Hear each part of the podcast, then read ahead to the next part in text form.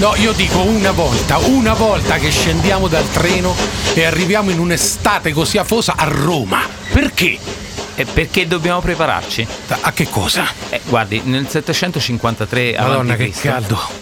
Nel 753 avanti Cristo Sì. eh, è stata fondata Roma. Sì, questo lo sanno tutti. Quindi nel, 1700 nel 2753 ci saranno eh, i festeggiamenti per i 2000 anni della storia di Roma. Ma chi se ne frega, io sento caldo adesso. Dobbiamo prepararci Ma cosa? ai festeggiamenti. Ma professore, è per questo che mi ha fatto vestire così. Sì, quella tunica le sta benissimo. Ma non è una tunica, tra l'altro lo sa che ce la, la dobbiamo rimuovere perché dobbiamo indossare i calzari, le pettorine in pelle, con quelle cose. Cioè, poi perché lei da gladiatore invece io da un Cesare repubblicano? Che... No, lei è un venditore di pesce al mercato. Ma non lo faccio il venditore di pesce al Sì, mercato. c'erano i Ma venditori di pesce al Ma mercato. no, dopo devo andare in giro con la sarda, no, per carità. No, no, ci sono dei polipi No, anche no, beh, no. vivi che tra l'altro le fornirò. No, perché dobbiamo prepararci, siccome è una cosa importante, dobbiamo farlo con eh, il dovuto anticipo. Abbiamo qui eh, 719 anni da 29 anni. Sì, che con le tempistiche dell'Oriente Espresso sono 20 minuti. Appunto, e perché noi facciamo salti nel tempo, quindi siamo già nel 2753 e ci dobbiamo preparare alla grande cerimonia di commemorazione, di festeggiamento del eh, nascita di Roma. E tutto questo a fianco al treno che sbuffa, sta fermo lì che aspetta a noi, naturalmente. Ma lei sa che, per esempio, già nel 1908 fu fatto un grande eh, colossal, un grande blockbuster, possiamo dire. Del blockbuster nel 1900, manco sapevano che significa. Questo è anche vero. Arturo Ambrosio Che tra l'altro che significa blockbuster? eh, significa un blocco esplosivo. Ah, nel 1908. Sì. C'erano gli esplosivi, sì. Ah sì, facevano le miniere, quindi. E infatti, eh, che cosa succede? Che Arturo Ambrosio, un noto eh, a, a casa sua, regista, pioniere diciamo de- del cinema, fondatore dell'Ambrosio Film, eh, Ah, si era allargato parecchio, insomma. eh sì, era produttore, regista. C'era un capannone dietro casa sua. realizza un grande colossal eh, che si intitola Gli ultimi giorni di Pompei. Gli ultimi giorni di Pompei, dov'era lui, scusi? Lui era a Napoli. Ah, lui stava a Napoli, quindi ci andava a piedi sul set, insomma. sì, ok. Ah. E Pompei come l'ha ricostruita? E erano delle scenografie naturalmente inquadrate parzialmente perché non si poteva fare una scenografia enorme, quindi c'erano due colonne che eh, lasciavano intendere che oltre quelle due colonne ci fosse anche tutta una città.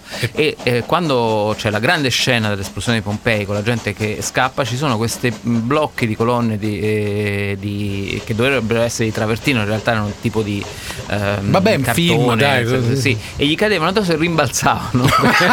Ma lei l'ha visto? L'ho visto, certo. No, dai, È me ne passa il file di sta Meraviglioso, roba. meraviglioso. No, vabbè, però è bellissimo. eh. Queste sono le origini di tutto ciò di cui parliamo normalmente. Eh sì, perché tra l'altro scartabellando no, tra gli archivi del, del cinema si scopre che la storia di Roma eh, o le storie che Roma ha, ha prodotto come leggende, come narrazioni, come mitologie eh, hanno riempito le, le sceneggiature dei, eh, dei- dei film italiani e non solo italiani, tra l'altro c'è anche una produzione per esempio statunitense molto, molto cospicua, ehm, anche inglese ulti- eh, ultimamente, in cui Roma, le tre fasi di Roma, soprattutto l'ultima fase, diciamo, eh, sono molto presenti. Le tre fasi sono quelle del- ehm, della monarchia, no? dei sette re di Roma, poi c'è la lunga fase della, della Repubblica e poi c'è l'altrettanto lunga, se non più lunga, eh, fase imperiale. Ecco, queste tre fasi eh, sono Cioè, state... poi basta, quindi.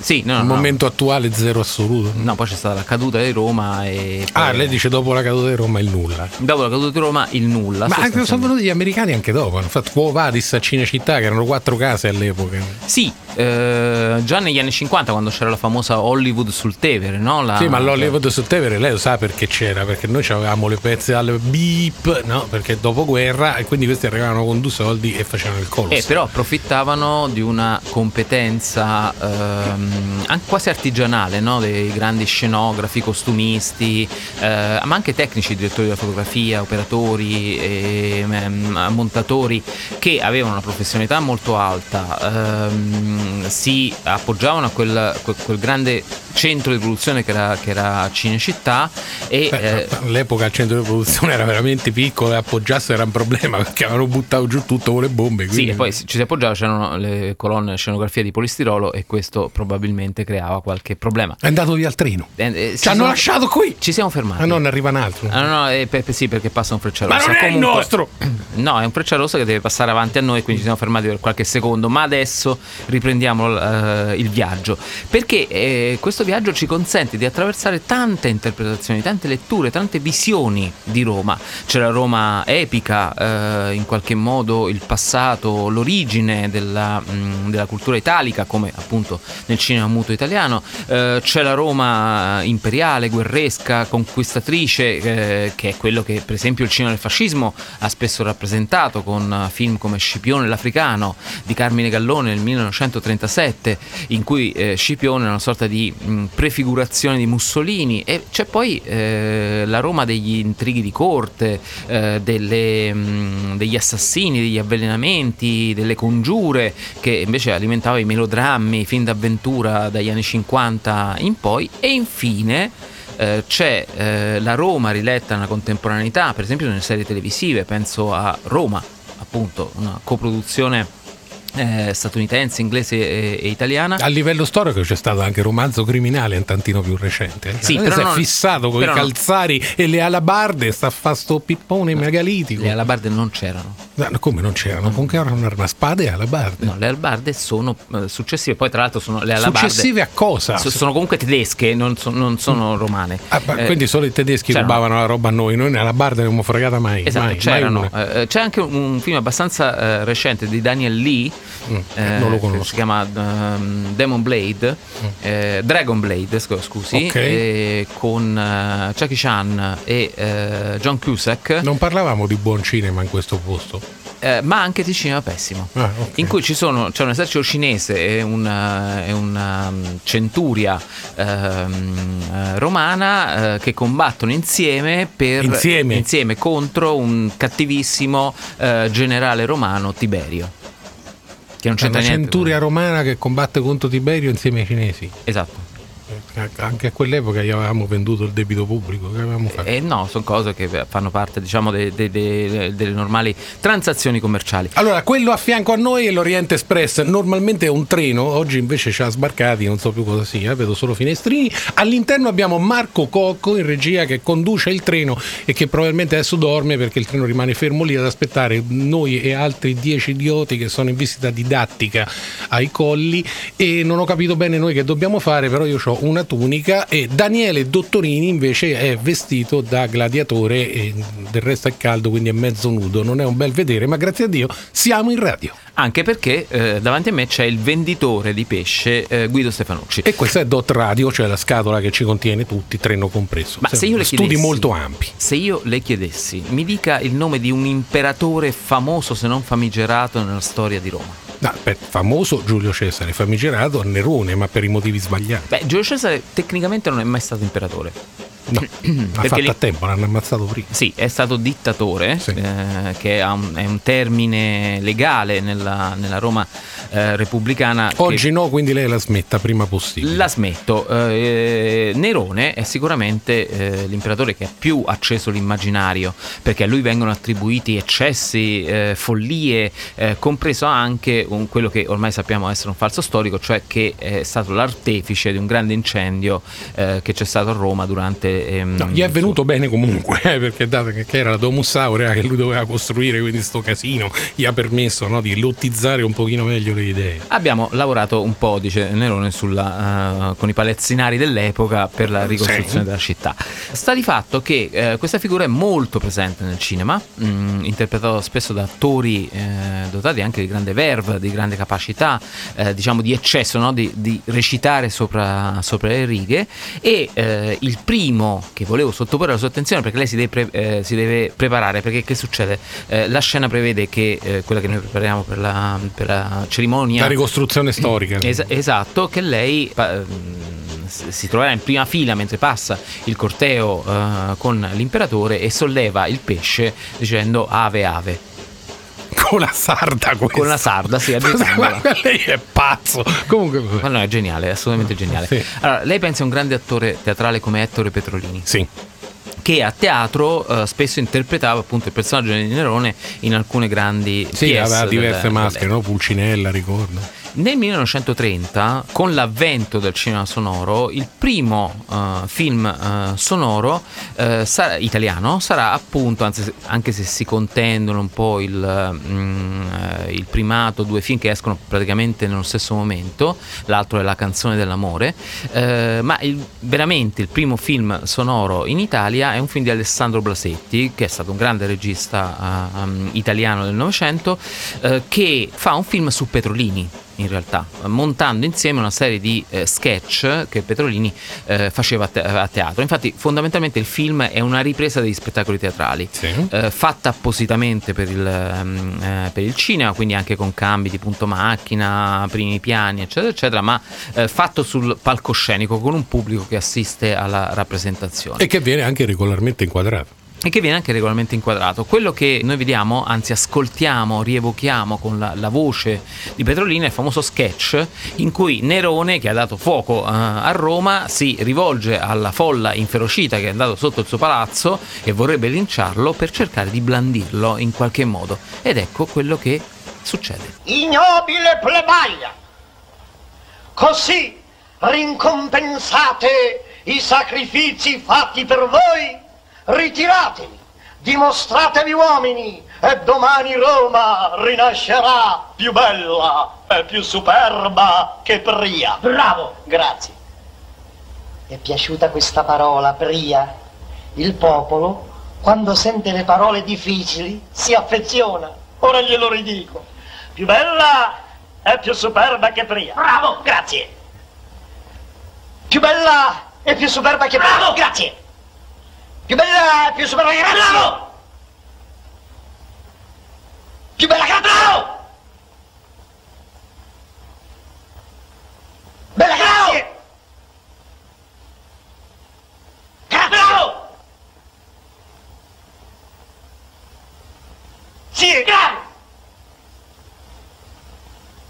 Bravo! Grazie!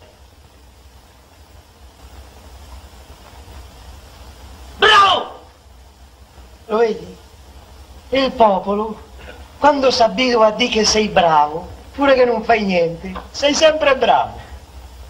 Guarda, che da tuo nonno. Domani, domani, domani quanti ne abbiamo del mese?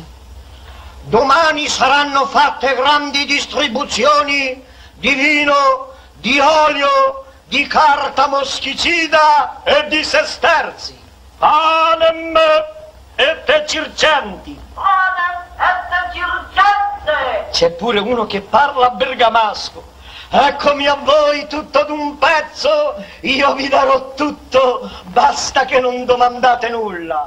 Ecco, il grande discorso di Nerone, eh, questa è la fase finale no, del, del, discorso, eh, che appartiene alla grande tradizione teatrale anche, anche, italiana. Qui tra l'altro è facile riconoscere eh, quanto Petrolini sia stato maestro anche di attori eh, comici e brillanti importanti, come ad esempio Gigi Proietti che ha sempre dichiarato di avere Petrolini come, come maestro e che ha rifatto eh, tra l'altro la pièce di, di Nerone e Petrolini eh, lui stesso a, a teatro.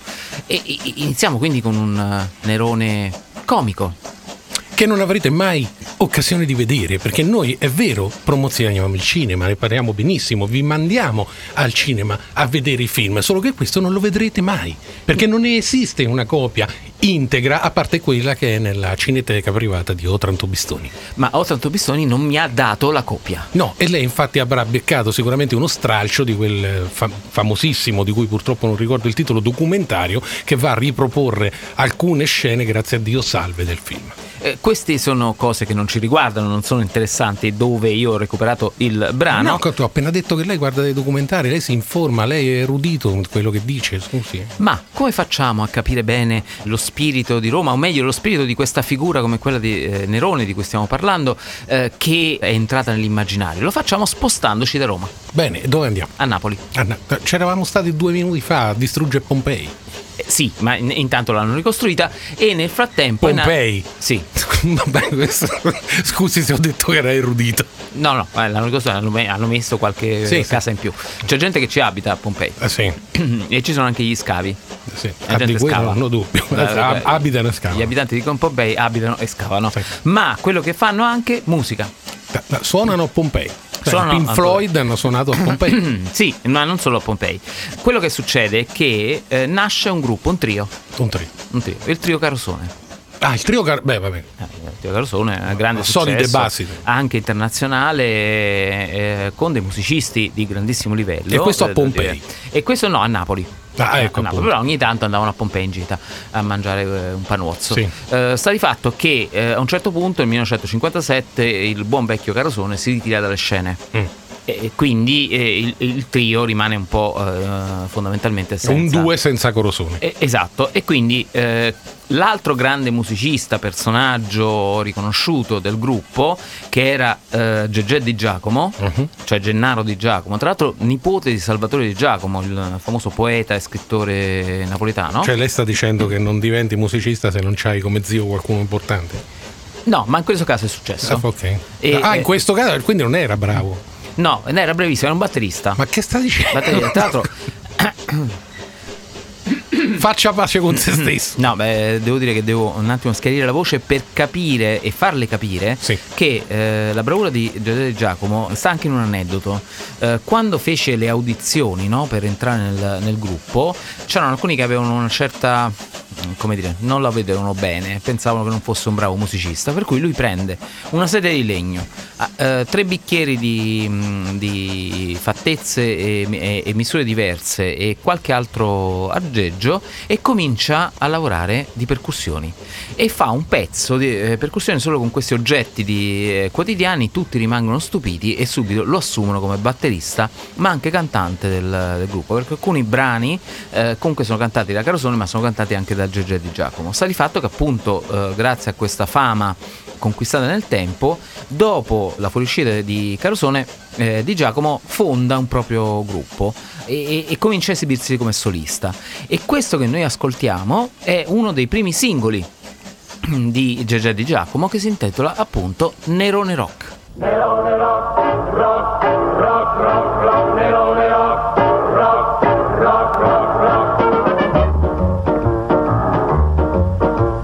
quando legga storia e geografia mi fisso sulla vita di Nerone.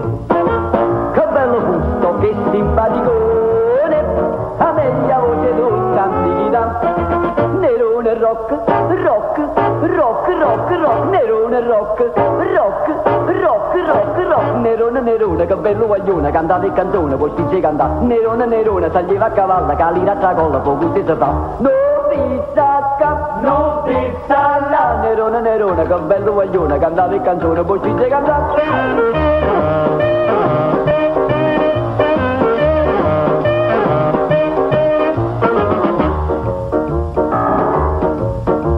Perché a cantare una sera al festivallo Oggi cantando spendo non tesoro. Il vincetti il caracallo d'oro rock, rock, rock, rock, rock Nerone rock, rock, rock, rock, rock Nerone, Nerone, che bello guaglione Cantava le canzoni, poi si si canta. Nerone, Nerone, taglieva a cavallo Calira tra collo, poi si si fa. Non pista cap, non pista là. Nerone, Nerone, che bello guaglione Cantava le canzoni, poi si si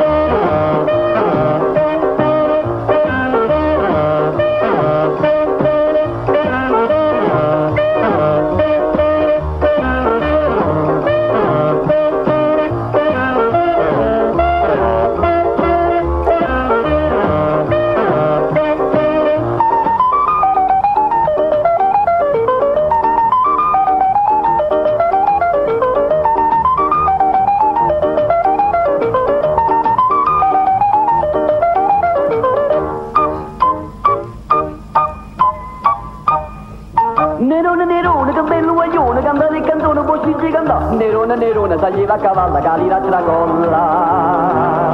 Poi si si canta.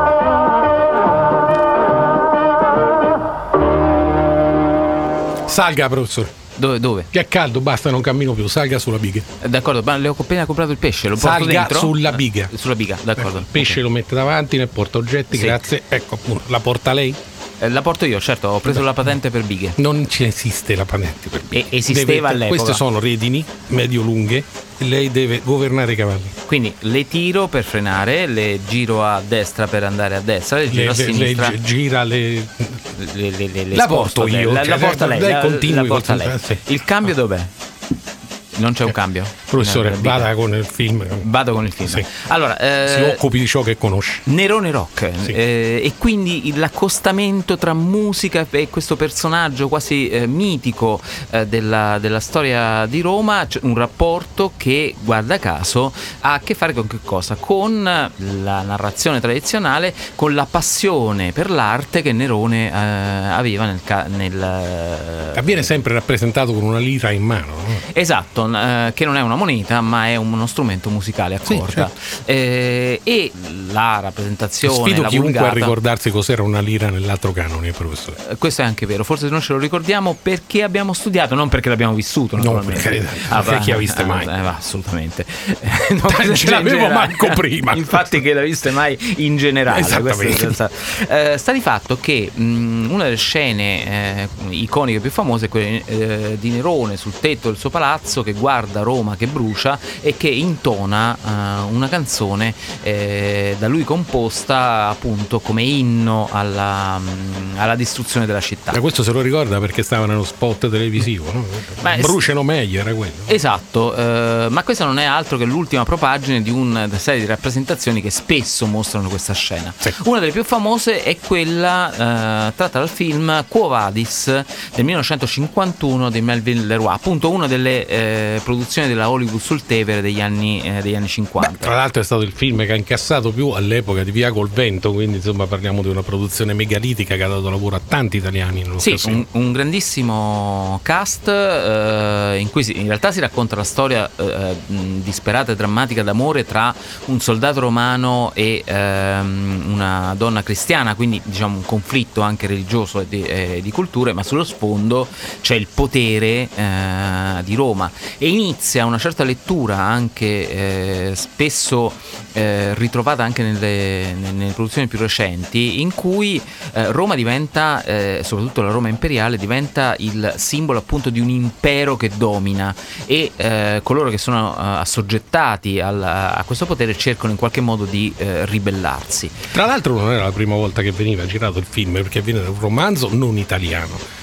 C'erano già state almeno tre produzioni precedenti e questo è un remake, no? Perché è il remake della situazione del 24, se non sbaglio. Sì, ci sono diverse versioni di Quo Vadis, eh, questa è la più famosa, indubbiamente, perché come di- ricordava lei ha avuto un Dove altro trovare un centurione romano che indossa l'orologio? E, e, altra leggenda famosa No, che- leggenda no, cioè è vero. Sì, però io non l'ho mai trovato. No, lei non l'ha trovato perché l'hanno ripulito, ma all'epoca c'era. Ah, per questo motivo. Al cinema c'era, non lo trova in DVD. Eh, ma lei non era al cinema nel 51? No, però l'ho visto al cinema lo stesso. Va bene. In Quo Vadis c'è questa scena. C'è la scena di Nerone sul tetto che guarda eh, la città che brucia e che eh, chiede la lira eh, per poter eh, comporre una canzone. Ed era Peter Ustinov. grande eh, attore, appunto uno di quegli attori eccedenti eh, in qualche modo. Accanto a lui ci sono Petronio, il, come dire, l'intellettuale, il poeta, il letterato di corte che è anche critico nei confronti del, del potere assoluto che Nerone sta sviluppando in quegli, eh, in quegli anni. Petronio, Petronio è, la- è- è l'artefice de- di uno dei romanzi eh, più, eh, anche se è difficile chiamarlo romanzo, delle opere eh, più straordinarie della, della letteratura latina che è il Satiricon, eh, con tra l'altro ricordiamo anche la versione cinematografica di Fellini eh, straordinaria e eh, che assiste assieme a Nerone alla, mm, Alla distruzione di parte della di città. Roma. insieme anche a Tigellino che è il capo dei pretoriani, cioè delle guardie eh, personali del- dell'imperatore. Ma ascoltiamo appunto il dialogo, eh, o meglio quasi il monologo di Nerone di fronte alla città che brucia. Il mio canto passerà alla storia, Petronio. Sarà degno di una simile occasione. Mi coglie l'improvviso timore che non sia adeguato. Tu sarai degno dello spettacolo, come lo spettacolo è degno di te. Tu, tu mi incoraggi, Petronio. Ma dovrò competere con i poeti che cantarono l'incendio di Troia. Sarò più grande, Roma è più grande di Troia. Tacete, o sfere! Fermatevi, astri in cielo, sopra un barco nell'aereo su di me.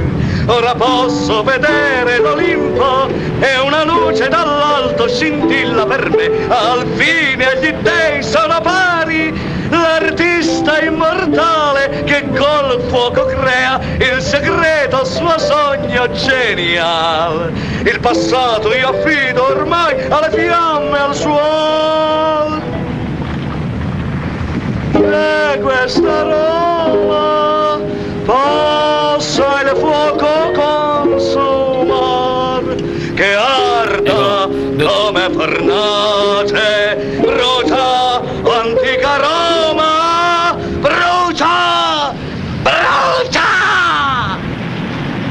Ecco, dottore, eh, senta il pathos, eh, l'estasi, no? Che prende Ma poi era l'artista. pur- puro freestyle, eh, Sì, sì, era un'improvvisazione, una sorta di rap eh, con un accompagnamento minimo eh, musicale, quindi Nerone è anche l'inventore di generi musicali che poi eh, an- andranno eh, di moda ben eh, molti secoli dopo.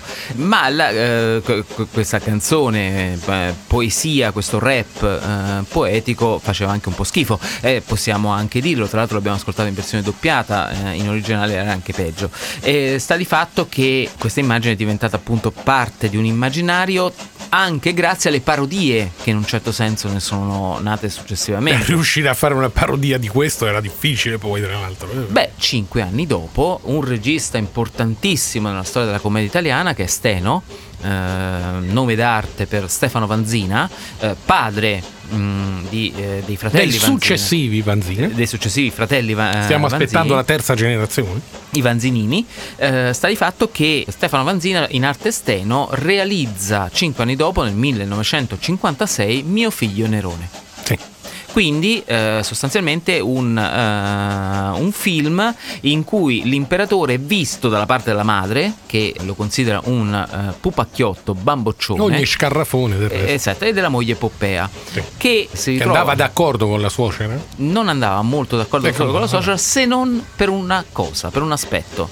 E questo aspetto era che entrambe consideravano l'arte musicale e canora di eh, Nerone una schifezza. E, e quindi si mettono d'accordo le due donne insieme a Petronio, interpretato da Vittorio De Sica, eh, per aizzare il popolo contro Nerone e loro devono appunto eh, gridare, eh, tutta la folla che si reca ad assistere alle esibizioni canore di, eh, di Nerone, che è un cane a cantare. Nerone è dietro la porta, il Nerone è interpretato da Alberto Sordi, Ah. è dietro la porta, ascolta tutto, e allora a questo punto decide di vendicarsi e nel suo immaginario trasforma le due donne e Petronio in statue. In dei busti di marmo e con loro dialoga e immagina di poter comporre una nuova canzone leggermente diversa da quella cantata da Peter Ustinov di fronte all'incendio di Roma.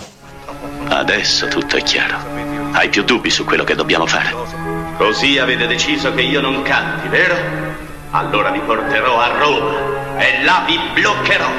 E sarete costretti ad ascoltarmi per sempre, in eterno.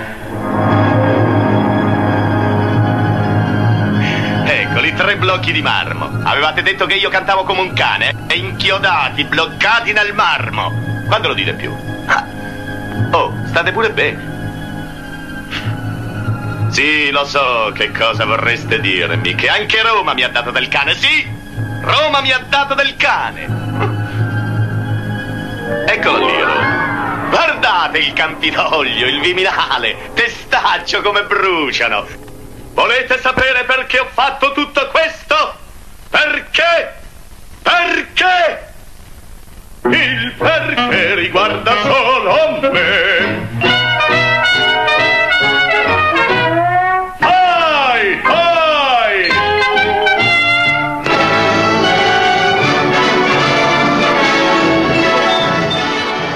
Scusi ma la parte dei fiati dove l'ha trovata Nerone ai tempi? No, deve sapere che quando l'es- l'esercito imperiale eh, avanzava mh, di territorio in territorio, anche mh, in qualche modo assorbiva tecniche e forme musicali. Le trombe eh, che- erano tutte uguali, monotono, professore. eh, sì, però lui aveva inventato delle, delle tombe, eh, delle trombe Sì. pluritono. Delle tombe tombali. Sì, sì. eh, e quindi erano tutto meraviglioso. Ecco, Ho questa è la capito. parodia, ovviamente. È chiaro che l'arrangiamento della canzone cantata da Nerone non è quella della musica romana. Sa che ci sono degli studi no? sulla musica, No. sulle musiche che si ascoltavano a Roma. Ci sto- Eh, sono studi su tutto, questo in particolare?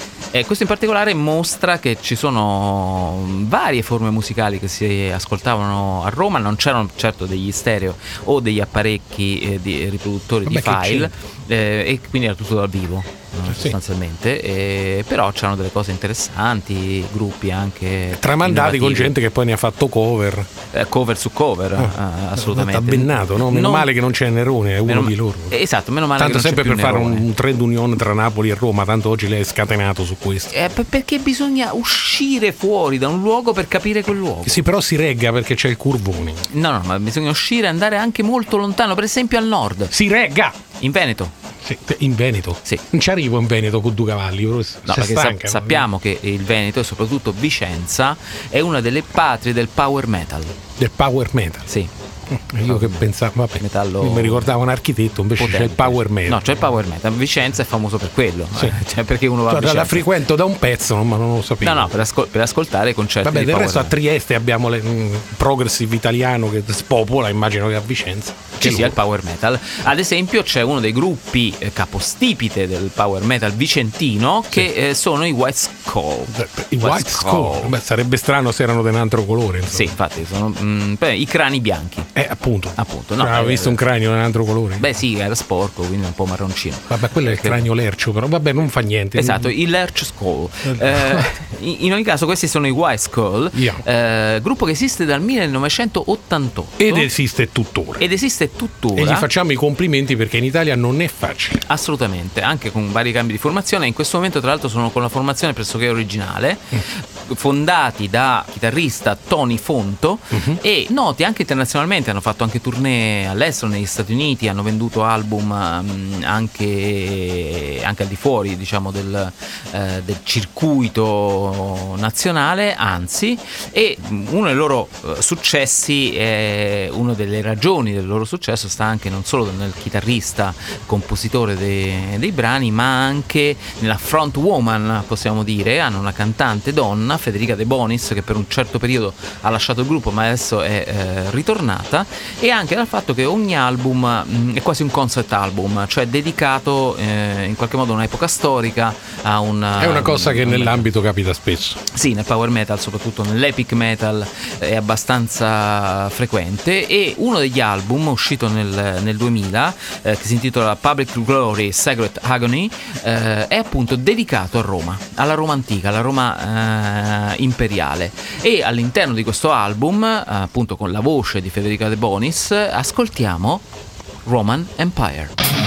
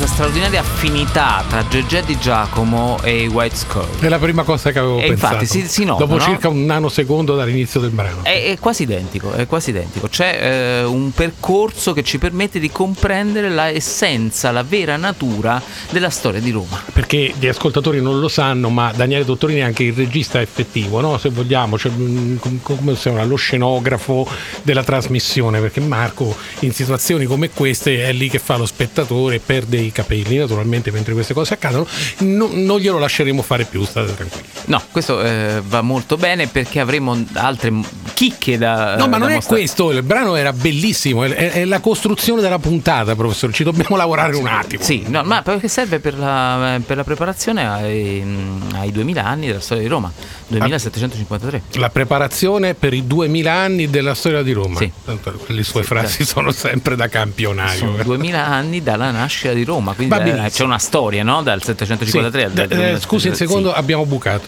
Che cosa? La biga. La biga. La, la biga non ha la, non ha la camera Non d'aria. ce l'aveva, professore, questa è una biga. Cioè, beh, che Una biga che- giapponese, veramente cosa che sarà il 475. Ma eh, insomma, non, non è possibile, non è Sì. possibile. A proposito di bighe, lei pensi a Ben Hur, Sì. la corsa delle bighe Sì. nel ehm, il circo massimo ricostruito a Sì, ma non ci stavano anche le, le- ruote dentate su Ben Hur. Sì, che Cioè, poi ma manco su Fast and Furious se le fanno queste cose. Sì, però le fanno nel gladiatore, per Sì, esempio. no? nel gladiatore, vabbè, ho capito. Il scena- gladiatore c'aveva anche il Tevere che passava a fianco al Colosseo. Se è per Ma in questo. ogni caso, dal 1956, no, da- del mio figlio Nerone, passiamo al 1960. Sì, è Al- uscito? È uscito Spartacus. Ah, Spartacus. Spartacus di Stanley, Stanley Kubrick, eh, che eh, subentra in realtà al primo regista del film che è Anthony Mann che viene licenziato dal produttore del film che è anche l'attore principale Chucker Douglas che interpreta appunto la parte dello schiavo eh, Trace che eh, si ribella a Roma eh, episodio storico eh, realmente avvenuto nel, Certo. siamo nei primi decenni del mm, beh, mm, anzi negli ultimi decenni prima del- dell'anno zero cioè della nascita di Cristo siamo intorno al 75-71 Scusi, eh, ma come venivano contati gli anni a calendario non sapendo che fra 20 minuti nasce Gesù? eh no eh, andavano indietro cioè, eh, Professore, era una domanda seria. s- sì eh, come veniva come Cioè, che anno era c'era un, altro c'è- c'era un altro calendario Appunto, ce n'era, lei lo conosce?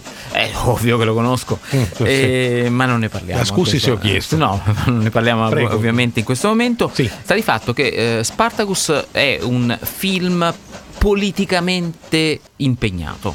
Eh, perché ehm, Dalton Trumbo, che è lo sceneggiatore eh, del film, chiamato poi eh, appositamente da, da- da Kubrick a, lavorare, a rilavorare la sceneggiatura del film, che aveva un'altra eh, impostazione da Kubrick e da Kirk Douglas. Ah, quindi non solo il regista, ma anche chi aveva messo mano a tutto l'apparato. Sì, viene in qualche modo riscritto il, ehm, il film perché, perché eh, sostanzialmente diventa mm, una sorta di inno alla libertà, Eh, vale a dire. Non è un caso che eh, il film sembra essere eh, quasi uno scontro tra civiltà. Gli attori eh, che interpretano la parte dei romani sono tutti attori inglesi. Eh, gli attori che interpretano la parte dei ribelli, quindi non romani, sono tutti attori americani. Eh, Italiani nessuno. Italiani nessuno, anche perché eh, per quanto sia girato in parte in Italia, per esempio nel- in Calabria tutta la parte eh, della battaglia finale, che infatti sembra eh, da alcune fonti storiche sia avve- avvenuta in provincia di Crotone, quella in cui viene ucciso eh, Spartaco. No, ma ha raccontato la fine. Eh no, si sa. la- la Ma non si fa, gliel'ho Anche detto se- cento volte. Anche se non si sa bene che fine abbia fatto eh, il cadavere, ma in ogni caso, insomma, eh, Spartaco viene eh, sconfitto. Spartacus. Eh, Spartaco. Basta con sta cosa. Spartaco. Mm. Eh, Spartaco perché è tradotto poi in italiano. Ma Spartaco. non, lei non traduca, sta parlando del film di Kubrick, un capolavoro del cinema. Tra l'altro eh, era un soprannome Spartacus. E che significa? E, mm, ma ci sono varie teorie, alcune dicono per esempio che beh, deriva da un nome greco che significa eh, dalla lancia lunga. Cioè, scusa, un romano che fa qualcosa presa dall'antica Grecia? Sì, perché Cioè, a parte tutto l'Olimpo mai sentito una comunque, cosa del è, genere. è- comunque è romano, è, è comunque della Tracia, cioè non era romano. Eh, faceva parte dell'esercito romano. Tanta realtà. infatti, no? Era un- anche un po' truce. E faceva parte dell'esercito, era un soldato dell'esercito che diserta, Sì. secondo alcune versioni, secondo altre invece eh, si ribella, eh, insomma diventa gladiatore, si ribella anche lì e, e insieme a 50 Cioè, gladiatori. non è chiaro, sappiamo che il riferimento storico è preciso, però non è chiaro. Sì, perché ci sono diversi storici che, che ne hanno parlato, ma ovviamente stiamo parlando di storici romani che Sembra che lei stia per dire notoriamente. N- No, non, non tanto notoriamente, ma ovviamente eh, parlano dal punto di vista di Roma. Anche mh, comunque, come nel caso di Sallustio, cantando le lodi in qualche modo dell'eroismo di questo gladiatore ribelle. Sta di fatto che il film è è il primo grande film di Kubrick, grande produzione di, di Kubrick, e ci sono delle, delle soluzioni visuali e, e visive che già anticipano quello che poi sarà eh, insomma, il percorso straordinario di uno dei grandi maestri del, del cinema. Eh, c'è una sequenza in particolare che mostra la dimensione anche politica eh, del, de- eh, del film, eh, cioè il- i due discorsi, potremmo chiamarli motivazionali.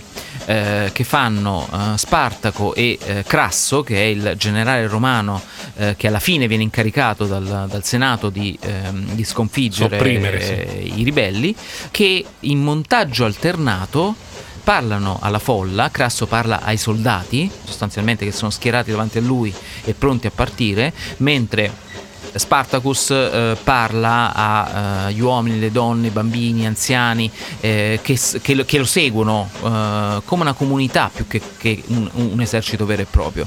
Ed è eh, particolare il fatto che, eh, per esempio, Kubrick, nel momento in cui parla Kirk Douglas, cioè eh, Spartaco, alterna inquadrature de- di uomini, donne, bambini, anziani e, e giovani che lo guardano, mentre Crasso parla ad una folla indistinta, schierata in eh, postazione militare, quindi senza poter vedere i loro volti, quindi mh, costruendo quasi una, una sorta di mancanza di umanità no? in questo esercito che, che è pronto a sconfiggere il, il- il ribelle che in realtà vuole solo la libertà.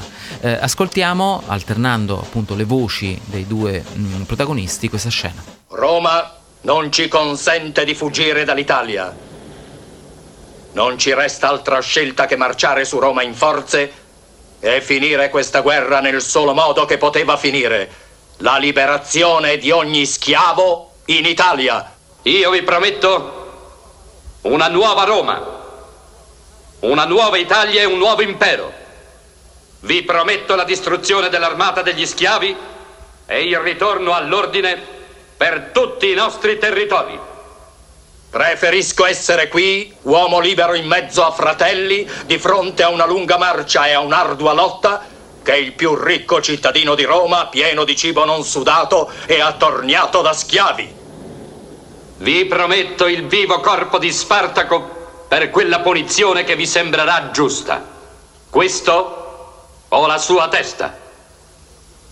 Questo io vi giuro per l'anima dei miei progenitori. Questo io ho giurato nel tempio che veglia i loro corpi. Abbiamo fatto insieme un lungo viaggio, combattuto molte battaglie con grandi vittorie. Ora, invece di imbarcarci per i nostri paesi oltremare, combatteremo ancora. Forse alcuni di voi non torneranno in patria, non lo so. Ma so che finché vivremo saremo sempre fedeli a noi stessi. So che siamo fratelli e so che siamo liberi. Ecco, le parole no, che pronunciano i due, i due personaggi sono molto diverse. Da una parte c'è eh, l'appello alla grandezza, all'impero, all'ordine, alla, a- alla costruzione no, di una dominazione, che è quello che fa Crasso ai suoi soldati. Dobbiamo tornare all'ordine. Dall'altra c'è eh, l'appello invece all'essere liberi. Meglio combattere, forse morire, fare lunghe marce di stenti, piuttosto che essere ricchi ma, non, eh, ma essere schiavi. eh, sostanzialmente. Ecco, in questo c'è un'ideologia, cioè eh, appunto l'ideologia di una liberazione che guarda caso ha a che fare eh, con una memoria, che è la memoria dell'indipendenza americana, che è l'indipendenza degli inglesi, cioè nel momento in cui l'America diventa uh, una nazione, diventano gli Stati Uniti d'America, questo succede perché si combatte una, una dura guerra contro uh, i colonizzatori eh, inglesi. Ecco, i, è il modo con cui Roma diventa metafora, diventa simbolo, diventa allegoria di, qualcosa, di qualcos'altro. Vabbè, questo nelle intenzioni, perché lo spettatore del cinema questo non lo sa. No, ovviamente, ovviamente nel momento in cui si approfondisce, si scopre appunto questo strano meccanismo per cui gli attori mh, inglesi interpretano la parte dei romani, mentre gli attori americani interpretano la parte dei, eh, degli schiavi che si liberano e si, e si, ribellano, tutto questo tra l'altro scompare nel doppiaggio italiano, certo. parlano tutti ovviamente l'italiano, uh, l'italiano, l'italiano standard. Mediante sesterzi. Eh, no, sesterzi, ma magari potresti... No, professore, senza mediante c'è il casello, mediante eh, sì, ma lei, perché devo sempre pagare io? Grazie. Arrivederci. E in ogni caso, la colonna sonora del film ha un brano in particolare che si chiama eh, Il tema dell'amore, il tema d'amore del, del film, il love theme. Eh, su Spartacus. Eh, su Spartacus, perché c'è un amore tra eh, Spartaco e una giovane schiava eh, che lo segue. Lascia sì, vabbè, ma durerà dieci minuti sta cosa. Prima mi ha messo power metal per un film dove non succedeva niente di truce. Adesso Appunto, bisogna alternare, bisogna ascoltare il tema d'amore del film, però rifatto da Yusuf Latif. Ah, l'hanno pure rifatto? Sì, è, stato, è diventato una sorta di standard jazz, possiamo dire. È stato mm, Spartacus, eh, standard jazz. Sì, okay. eh, il, il, tema d'amore da Spartacus. E qui lo ascoltiamo in un album del 1961, Eastern Sound, eh, di Yusuf Latif. Ma penso grande... che immediatamente, quindi. Sì, sì, sì, esattamente un anno dopo l'uscita del, del film. Eh, Latif, che è stato un grande compositore sassofonista, clarinettista, mh, mm, suonava diversi strumenti a fiato. Eh, qui lo interpreta in particolare con l'oboe e eh, lo ascoltiamo eh, in questo Love Theme from Spartacus.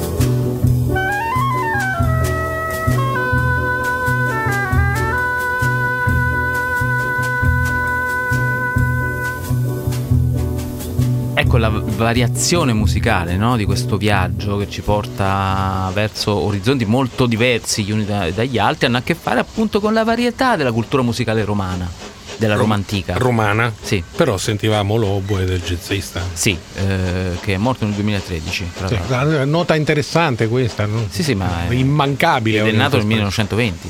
Sì, va bene. Sì, no, questo tra l'altro è un bellissimo album del 1961, una bellissima versione, ce ne sono eh, di altrettanto belle, per esempio anche Bill Evans ha fatto una bellissima versione di questo Love Theme eh, from Spartacus che ripeto è diventata una sorta di standard eh, jazz in, quei- in quegli anni.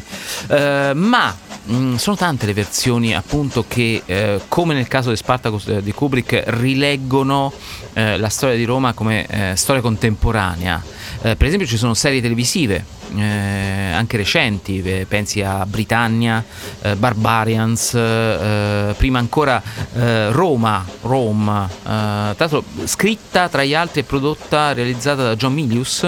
Eh, con registi di tutto rispetto come Michael Apted eh, in diverse, diverse puntate che racconta eh, gli ultimi anni della, della Repubblica Romana tra intrighi di corte eh, e altro mentre mm, serie come Barbarians come Britannia sono serie invece prodotte non eh, dal punto di vista dei romani, ma dal punto di vista dei popoli che venivano conquistati e soggiogati. Per esempio, Britannia è, è- è una serie sulla resistenza britannica appunto all'invasione mh, dell'isola, eh, appunto l'Inghilterra, eh, da parte di- dell'esercito romano con forti licenze poetiche, con forti invenzioni eh, assolute che naturalmente sono interessanti perché eh, vedono Roma come eh, la potenza dell'invasore, del, eh, del malvagio totale, del, del totale conquistatore. Eh, però adesso se uno arriva e te pesta i calli è la prima cosa che pensi, voglio dire. Questo è- Oh, guarda, gra- grazie a Dio è un filosofo, guardi. Beh, e questo è anche vero, Eh, ma rimane anche Roma come grande metafora comica, come grande gioco, anche qui di lettura della contemporaneità, eh, però che gioca con l'immaginario che Roma ha prodotto nel corso eh, dei secoli, il più grande, il più antico impero eh, che, che ancora oggi eh, impatta nel nostro immaginario. Pensiamo a Brian di Nazareth dei Monty Python e pensiamo anche a un film che andrebbe ehm, riscoperto perché è un film molto particolare, strano, folle eh, a suo modo, che è eh, Dolci vizi al foro di Richard Lester eh, del 1966, un film che tra l'altro vede una delle ultime interpretazioni di Buster Keaton che fa, fa- fa parte di un romano che cerca disperatamente la sua famiglia che è stata rapita dai, dai- dai pirati che non dice naturalmente una parola per tutto il, Eh, certo. eh, per tutto il film. Ehm, Richard Lester è stato un grande regista inglese, è stato regista dei Beatles, ne- Hard Day's Night per esempio, è un film diretto da Richard Lester che tra l'altro ha sempre detto di, aver, eh, di essersi ispirato alle comiche, eh, a quelle che chiameremmo le comiche, cioè al- cinema comico muto, de- de- de- eroico di Buster Keaton, di Stallone. Ma poi è sempre Hardy. lui che ha diretto una delle versioni dei Tre Moschettieri e poi Sì. successivamente purtroppo uno dei più brutti Superman mai fatti, se non ricordo male. Assolutamente sì. Beh, però Come- i Tre Moschettieri dissacrante, tra l'altro, cioè era una cosa con un cast bellissimo, Michael York, eccetera, ma veramente fuori dai canoni dell'epoca, soprattutto per la storia che trattava. E che Qua- gioca, gioca no? col mito dei tre moschettieri, del romanzo di Alexandre Dumas, come qui, Dolce Vize al Foro, che in realtà si chiama eh, in originale Something Strange Happened to the Way to the Forum, è accaduto qualcosa di strano nel, nel cammino verso il foro. Ehm, qui ci sono eh, attori mh, inglesi soprattutto molto, eh, molto importanti, ma anche un attore americano come Zero Mostel, eh, che è un attore mh, che ha avuto una carriera mh, particolare perché è stato un attore blacklisted, cioè inserito nelle liste nere durante il periodo del maccartismo, quindi è stato impedito totalmente di, di lavorare e solo eh, a lavorare molti anni dopo, tra l'altro in un film che rievoca quegli anni, che è il portaborse, eh, il, eh, di, no il portaborse. è- Quello con De Niro, dice lei? No, quello con eh, Woody Allen. No, quello è il portaborse. È il portaborse? Sì. Eh, ok. In, in cui Woody Allen fa finta di essere uno, uh, uno sceneggiatore, in realtà uh, scrive eh, le storie uno degli sceneggiatori che è stato blacklisted. Che poi diventano due, poi diventano tre. Esatto, e poi, praticamente scrive tantissime cose e nel film c'è anche Zero Monster che appunto Sì. insieme a molti altri che erano stati messi nelle liste nere. Ed è una delle rarissime occasioni in cui Allen si fa dirigere da qualcun altro. E eh, tra l'altro qui Zero Mostel nel, nel film è anche narratore, cioè è un personaggio del film ma anche narratore, fin dalla scena iniziale in cui canta, canta una canzone che è una delle canzoni della colonna sonora che si intitola Comedy Tonight, che mostra in qualche modo il gioco del film, eh, cioè quello di giocare eh, sulla storia di Roma per raccontare qualcosa anche qui di molto politico, ma- in modo ironico, forse meno eh, epico, meno serio, meno grandeur come nel caso di Kubrick, ma sicuramente eh, molto divertente. Eh, da Dolce Vizi al Foro, Comedy Tonight.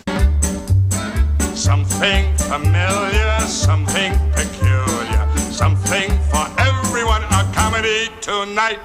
Something appealing, something tonight. Nothing for kings, nothing for crowns. Bring on the lovers, liars, and clowns. Oh, situations, new complications. Nothing portentous or polite. Tragedy tomorrow, comedy tonight. Something convulsive, something repulsive, something for everyone. A comedy tonight. Va bene, professore, siamo arrivati, possiamo scendere. Allora, lei ha con sé il pesce? Sì, sì, ce l'ho. D'ac- D'accordo, allora siamo pronti a eh, filmare la Sì, ma scena. il caldo è aumentato, cioè è una cosa seria oggi. Beh, è normale, eh, anche perché tra l'altro le tuniche romane erano eh, piuttosto grattugiose. No, professore, non è questo, è in fiamme. Eh, eh, sì, sta bruciando Roma. Ma, ma me lo dice adesso, cioè era oggi? Era oggi, ovviamente. Dobbiamo fare tutto per bene. Io sono un allievo di Kubrick da questo punto di vista. Allievo di Kubrick, sì, che sta più a fuoco, professore. Eh, no, no, C'è il per- calzare per- per in fiamme. no, ma per si far- sente l'odore da qui. Mi hanno detto che era ignifugo. Questo era Oriente Express. E questo era Daniele Dottorini. Un programma che dà alle fiamme i conduttori con Marco Cocco in regia. E l'altro era Guido Stefanucci. Che non sta prendendo fuoco perché c'ho il pesce ignifugo. Ma c'erano gli estintori nell'antica Roma? No, professore. No. Se no n- era durato sette giorni l'incendio. Lei che dice? Quindi andrò a fuoco. Sì. Ma Però non si faccia preoccupi, qualcosa. ricostruirà Neroni. Mi dia il pesce. Cioè, che ci fa col pesce? Eh, è ignifugo. È ignifico lui e basta, lei no. Ma se me lo do addosso? Professore i capelli. Eh, però le dona. Oddio. C'ha sta capoccia. Aiuto. nuance. Tutta tanta roba, eh. by an actor of such versatility, such magnificent range, such. Let me put it this way: I play the part. Something familiar, something peculiar, something for